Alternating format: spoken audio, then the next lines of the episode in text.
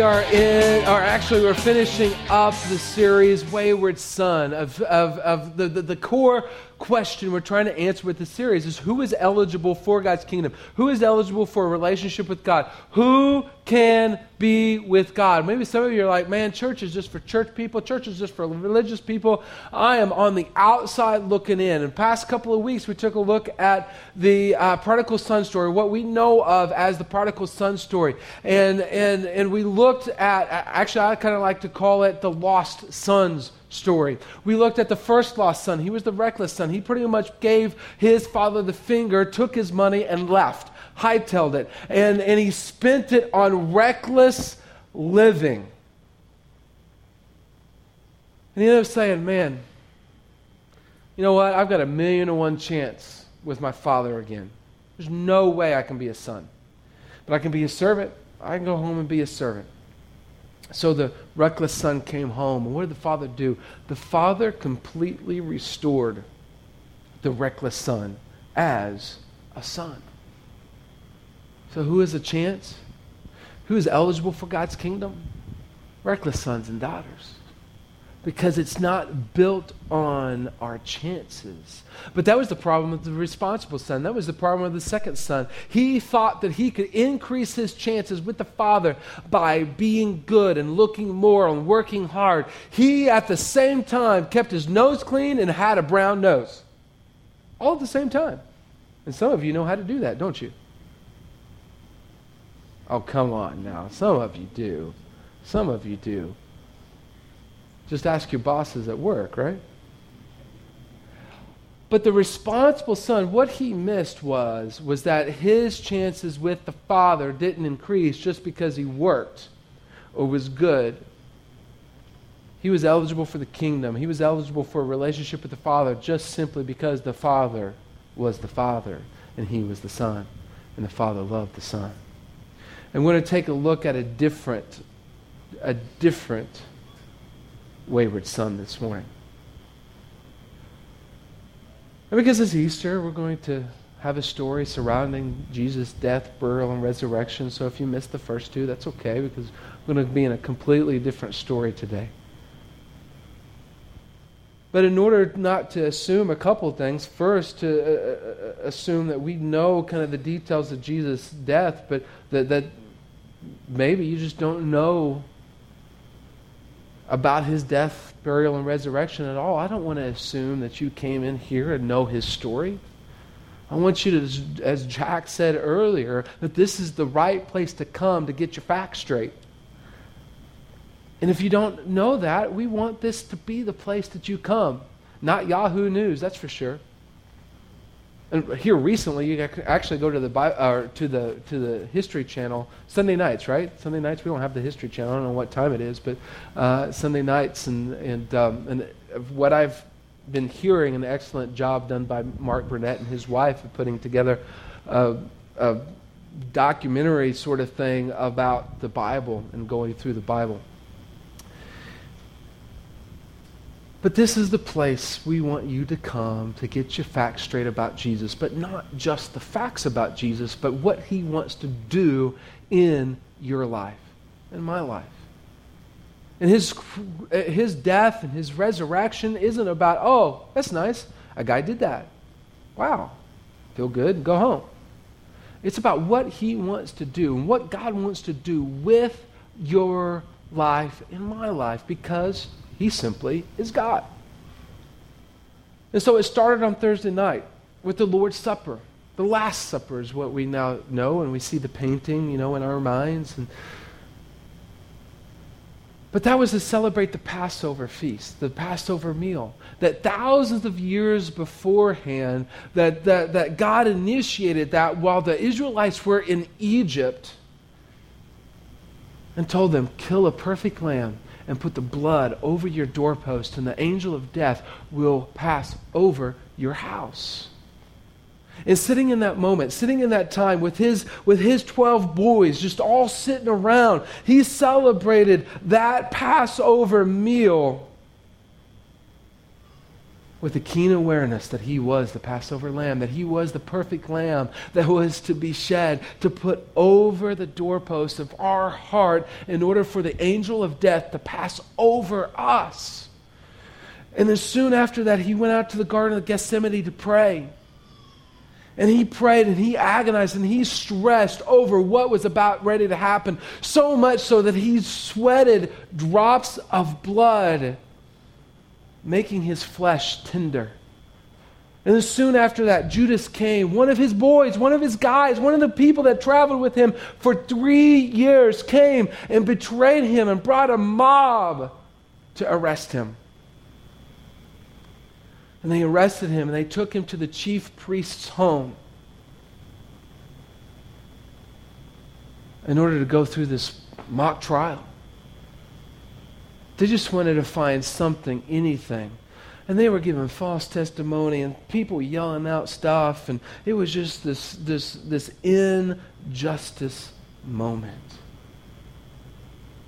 Finally, someone shouted out, He said he was going to tear down the temple and build it in three days. Oh, that's blasphemy. Let's kill him. Let's send him to Pilate so that all Pilate will do will put his stamp of approval on this insurrectionist and that, that, that this guy is going to try and take over the Romans and he'll kill him without a doubt. And they take him to Pilate in the wee hours of the morning just as Pilate is waking up. And, and Pilate hears all the testimony and he's confused about, about why on earth this man who seems to be innocent is right in front of him.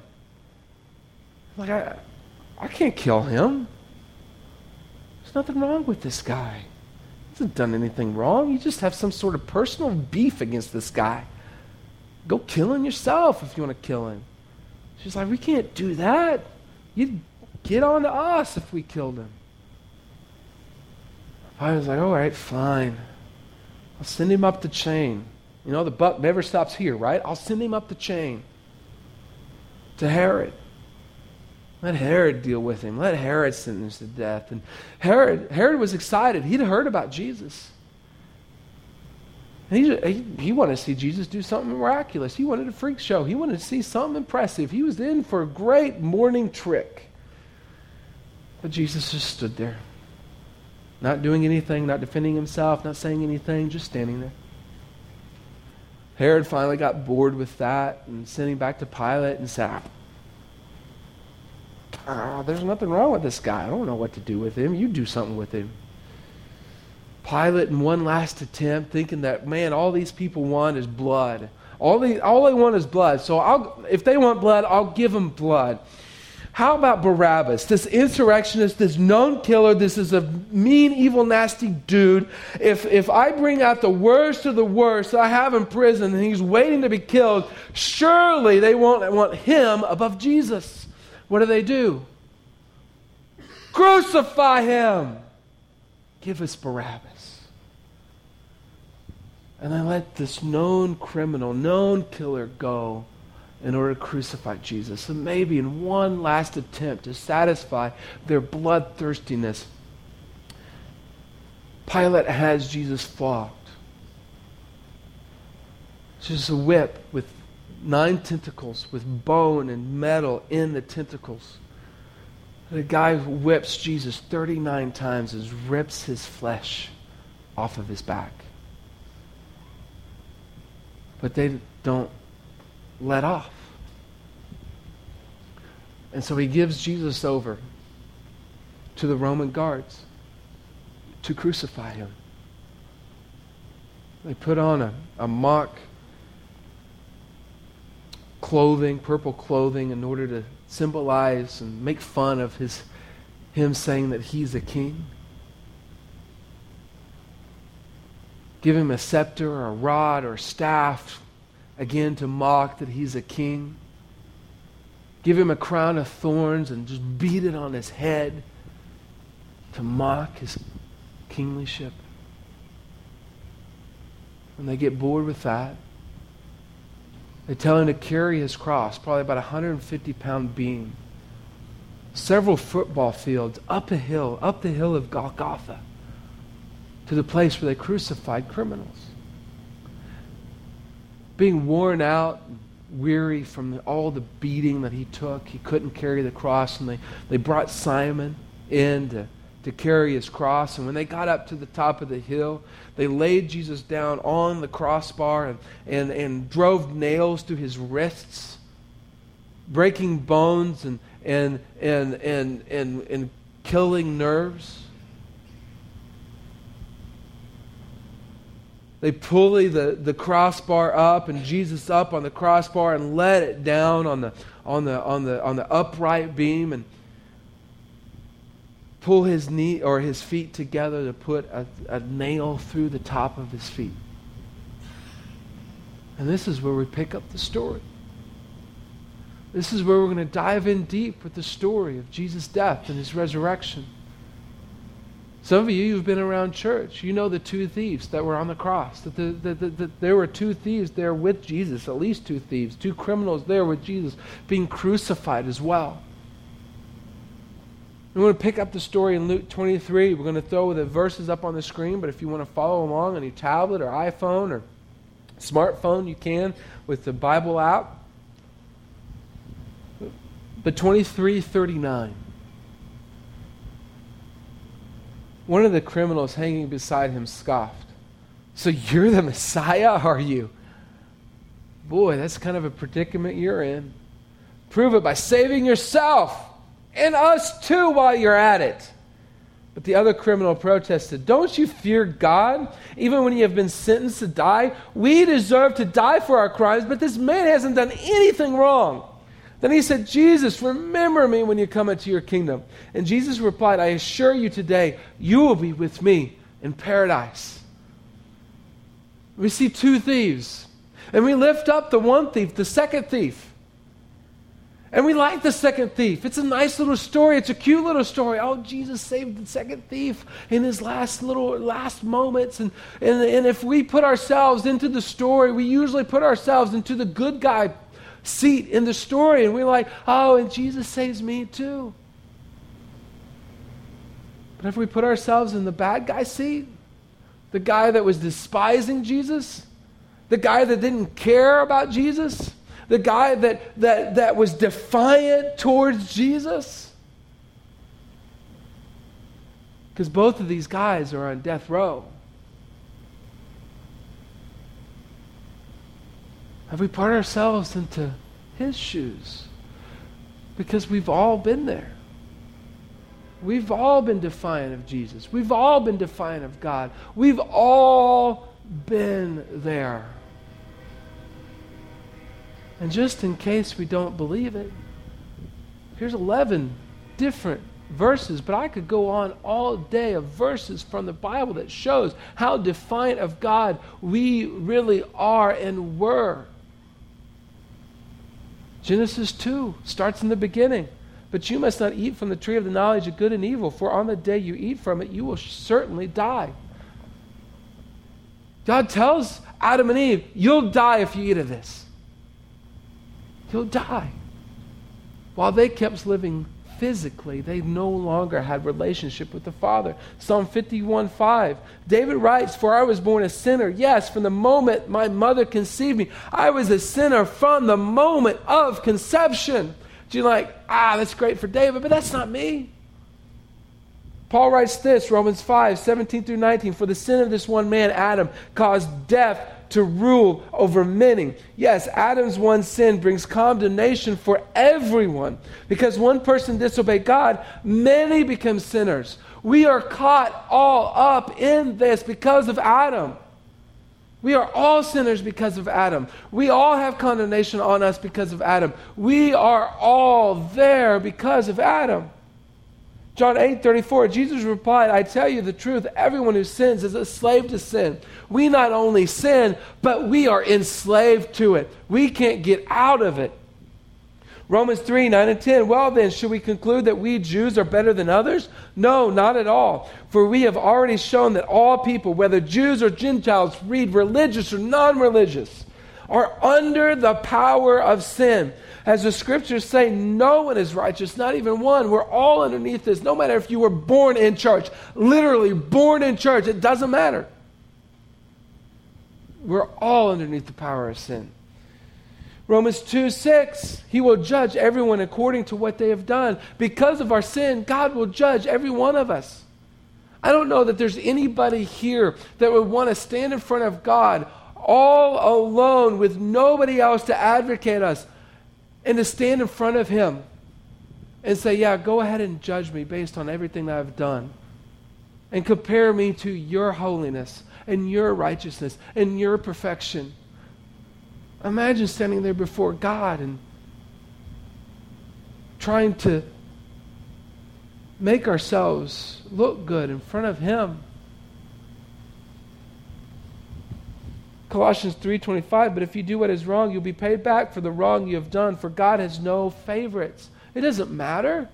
He has no favorites. It doesn't matter if we've grown up in church. It doesn't matter if we haven't grown up in church. He plays no favorites. We stand in front of him being judged against his holiness for what we've done. Ephesians 2 3, all of us used to live that way, following the passionate desires and inclinations of our sinful nature. By our very nature, we are subject to God's anger God's wrath, just like everyone else. That's what his judgment is, is his wrath. His wrath isn't an Old Testament theology that went away in the New Testament. It is pervasive in the New Testament as well.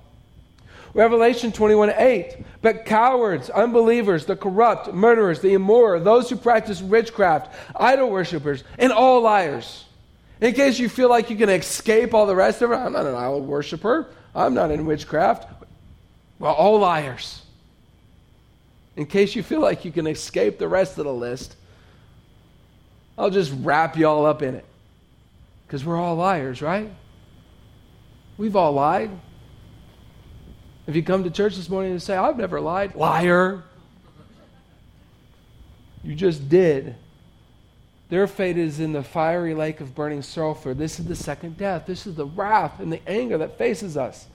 And just in case we think we're exempt, if we claim to have no sin, 1 John 1 8 and 10, we are only fooling ourselves and not living in the truth. If we claim we have not sinned, we are calling God a liar and showing that his word has no place in our hearts. We are all the death row son and daughter. We are all on death row. We are all there because of our sin. We are all the defiant criminal on the cross looking at Jesus and saying, Yeah, go ahead. Save us. I don't think you can, but it'd be a pretty cool trick. In my dying minutes, I'd love to see a trick. That'd be great. I'd enjoy that. You might be going, man, it's Easter, bro. Aren't we supposed to be like happy? Leave here all feeling good about ourselves? The bad news isn't bad unless the good news is good. Me reverse that. The good news is only so good as the bad news is bad.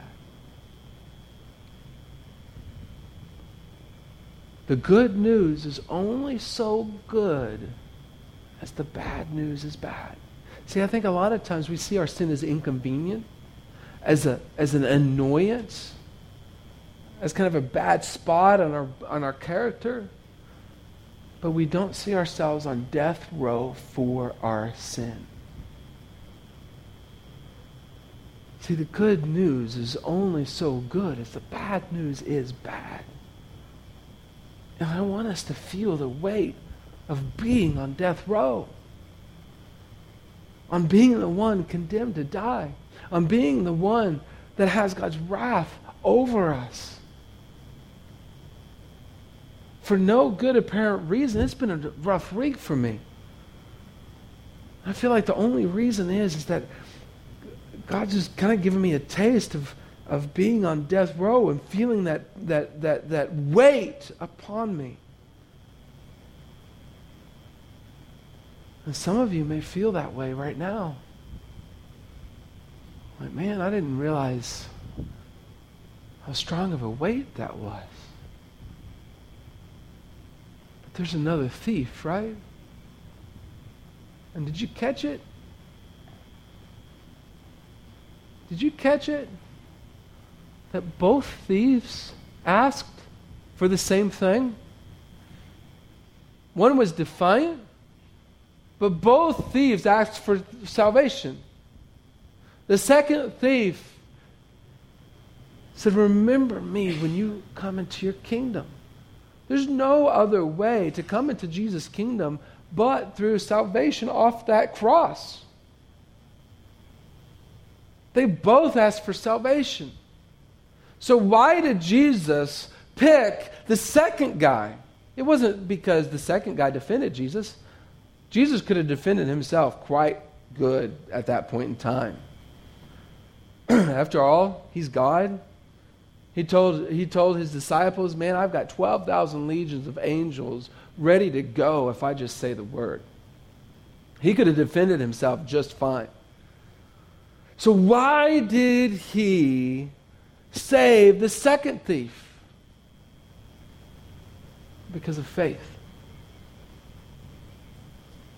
It's because of the faith that he had in Jesus. You ever seen this before? I hadn't until I, I was preparing for this. You see this? When you get into your kingdom, remember me, Jesus.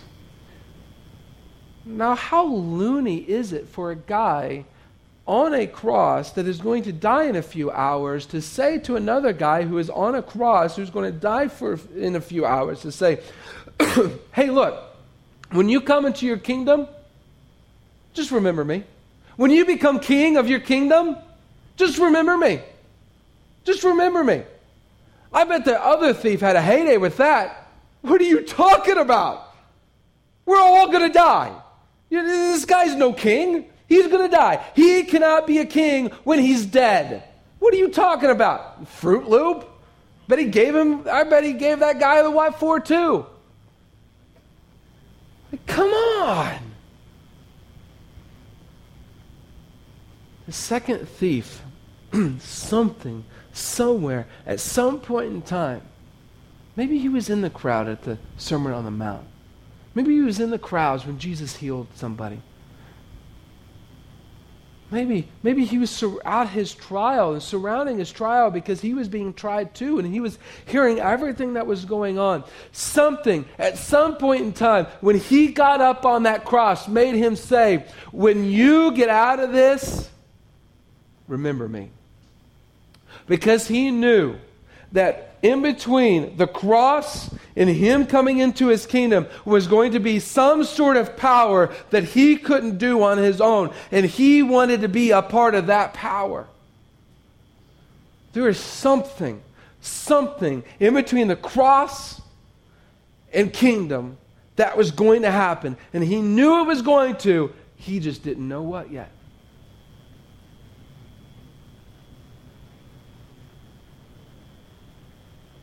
When we're on death row, when we're in a grave, when we're in a pit, when we're in a, in a hell that we have dug ourselves, you're probably like, I don't know how I can get out of this and come into your kingdom. But if you have the power to get me out, I want to be a part of that power. And in his simple answer, Jesus shows this man exactly how he's going to get him out. What was his response? Today, you will be with me. Today, you will be with me. This is mercy. See, we have these theological definitions of mercy and grace and all this, and we're like, oh, that sounds good. We might amen it, but we don't understand it. Mercy is simply looking at somebody's situation and having pity on them and having compassion on them, so much so that you will enter their world to do something about it. So, what does he tell this guy? Today. Today. Not tomorrow. Not three days from now. Not three years from now, not, not three decades from now, today. You will be with me. You'll be with me. My presence will be with you today. What he is saying is, I am right now actively crawling into the pit of sin to be with you. I'm crawling in to the grave to be with you. I am crawling in to hell to be with you. I will be with you.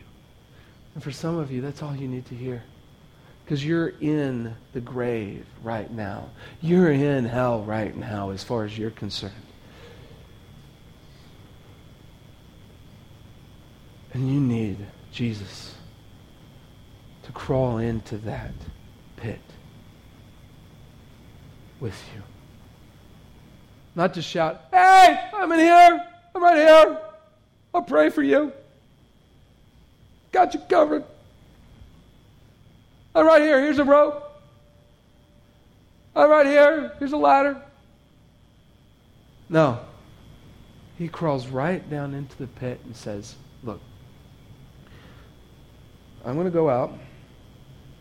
And if you want to follow me, I'll get you out of here. I'll get you out of here. That's what salvation is. And that's what mercy is. He looks at our situation and says, Man, you're in slavery. The power of sin, you cannot beat it. And I'll come right down in there. And if you want to follow me out of here, I'll get you out. Because we can't get out on our own. Some of us have dug and dug and dug and dug and dug and realize you can't get out on your own. Because did you catch this guy does want to follow Jesus? When you get into your kingdom, remember me? What good is coming into Jesus' kingdom without following him? I want us to pray, but I don't want us to pray the prayer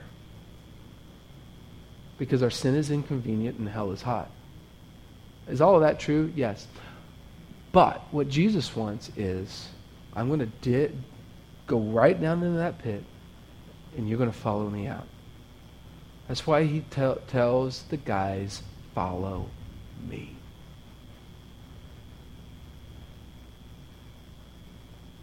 But that's not all that he said.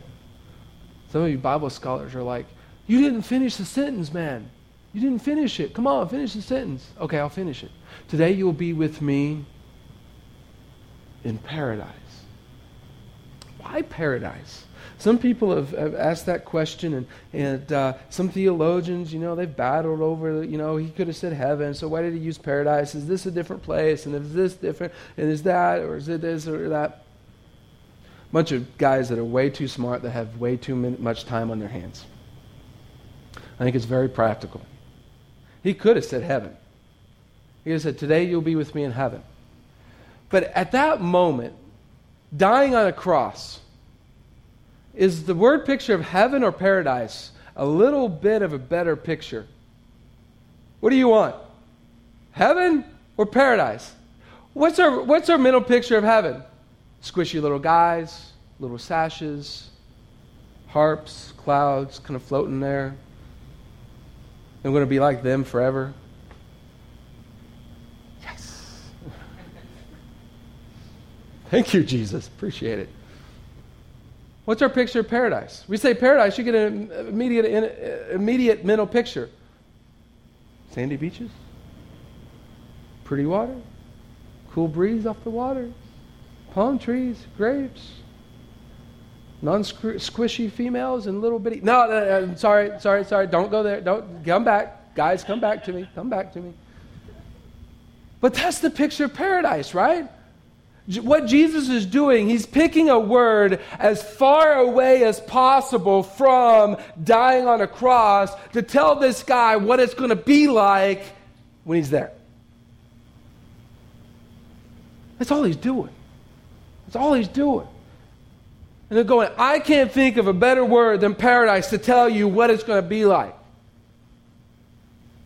That's where you're going to be with me. What did the guy ask for? He asked for a place in the kingdom. You know, cabinet position, judge, citizen, something, but just a place in the kingdom. But what did Jesus tell him? Today you're going to be with me in paradise. Jesus is giving him more than what the dude asked for. This is what grace is. Grace is somebody that has abundance giving to somebody in need, even though they don't deserve it. Somebody who has abundance giving to somebody in need, even though they don't, don't deserve it. That's what grace is. And that's what Jesus did with the guy. Uh, can we all just agree that Jesus has a bunch of paradise? He's abundant in paradise. Almost so much, he probably has more paradise than what he knows what to do with. He's like, here, you're going to have paradise. You're in need of paradise right now, so I'm going to give it to you. I'm going to give it to you. That's what grace is. That's what it is.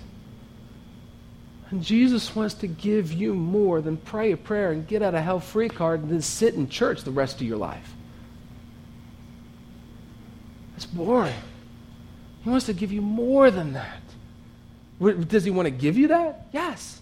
He wants to give you more than that. He wants to give you more than a place to go to. He wants to give you a brand new identity. That's what we're going to be focusing in on starting next week. 12 weeks about how God wants to give you more than what you can ask or imagine. By the end of 12 weeks, you're going to be like, okay, that's enough. I, I can, I've had enough, all right? Stop, stop giving me more than I can ask or imagine, God. 12 weeks of more than what you can ask or imagine. Should have put that on a flyer. Too late for that. That's what grace is, that he wants to give you more than what you can ask or imagine. Ephesians 3:21. Glory to God, who gives us more than what we ask or imagine because he does it within us. It's not about getting bling, it's about what he wants to do within us and giving us a brand new identity. And what we're going to be taking a look at next week. Praise be to God, for He has blessed us with every spiritual blessing in the heavenly realms. I want to look at the blessings that God wants to give us and that He wants to give us a blessed identity. How do we find that? In Christ Jesus. The Christ Jesus that went down into the pit and said, Follow me out. He wants to get us out of the pit. He wants us to look down in the pit. He wants to take the shovel, fill the pit up, and go, The mountain. I want to take you to the mountain. That's what I want to do. You asked to get out of the pit. I don't want that. I want the mountain. I want the mountain for you. I want you to have power. I want you to have life. I want you to have the mountain. So let's go to the mountain. We get to the mountain. And he goes, Next mountain. It's usually a valley between the two next mountain. Stay with me. Follow me. We'll get to the next mountain. I want to give you life. I'm going to give you power. I'm going to give you righteousness. I'm going to give you everything that you never asked for. All you wanted was a get out of hell free card. I'm going to give you more than that. I'm going to give you brand new identity.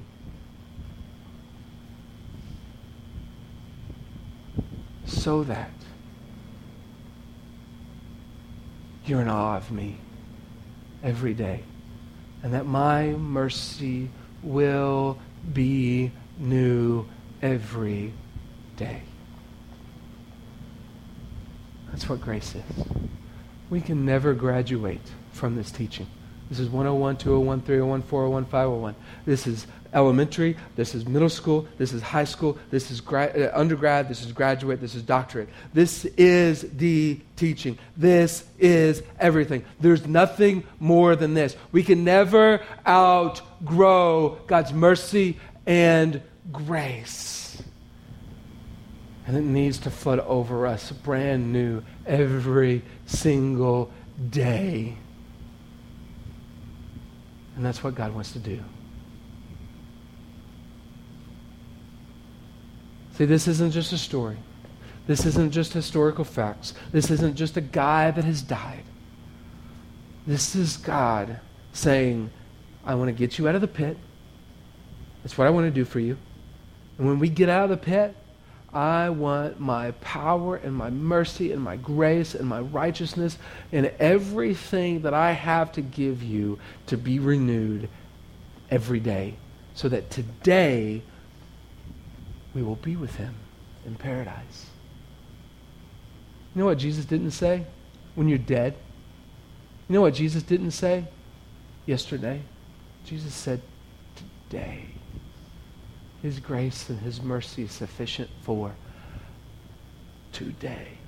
Not tomorrow, not yesterday, for today. And that's what God wants to do with you every day of your life. I'm going to spend 12 weeks looking at that. 12 weeks.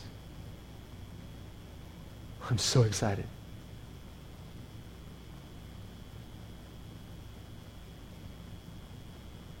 So as the Phil comes up and we have a time of reflection.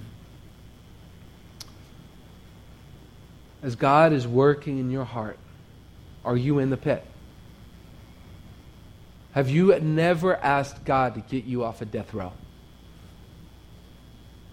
Because if you haven't, you're still in the pit. And just like the guy on the cross, all you have to do is go, I don't know how you're going to do it, but I believe you'll do it, so get me out of here, please. Please get me out of here. And for those of us that have been rescued from the pit,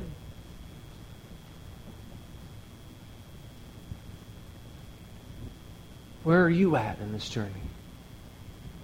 Where are you at? You filling up your hole? Trying to keep the hole uncovered? You journey into the mountain? Where are you? Let God's mercy flood over you like a river so that it's renewed every day. Work with Him as He's working in you. As you get to a point where you're ready, let the symbol of Jesus' blood and Jesus' flesh through the communion tables that we have in the front and back, let that symbol be a tangible symbol of his mercy being renewed every single day. And when you're ready, go partake at one of these stations. You, whether you're an individual or whether you're a family, go and partake. All I ask is that if you are yet to become a believer, if you've yet to ask God to take you out of the pit, please hold off because His blood hasn't covered that yet. You're still on death row.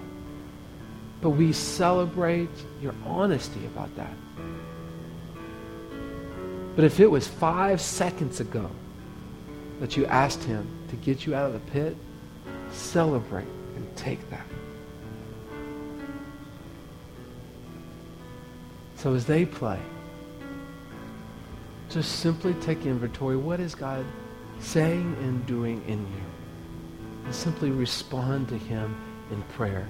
Celebrate through singing. Celebrate his mercies through the taking of his flesh and his blood through the cracker and the juice. Let's pray. Dear Heavenly Father, I thank you for this time. I thank you for the fact that your mercy is new every single morning. I thank you for the fact that you did not leave us on death row. That you did not say, just get up here. I want to see you try. That you entered into the pit and said, follow me out of here. Lord, as you are working in hearts, let them surrender to you whatever it is you're working on. We thank you. We love you. In your name we pray. Amen.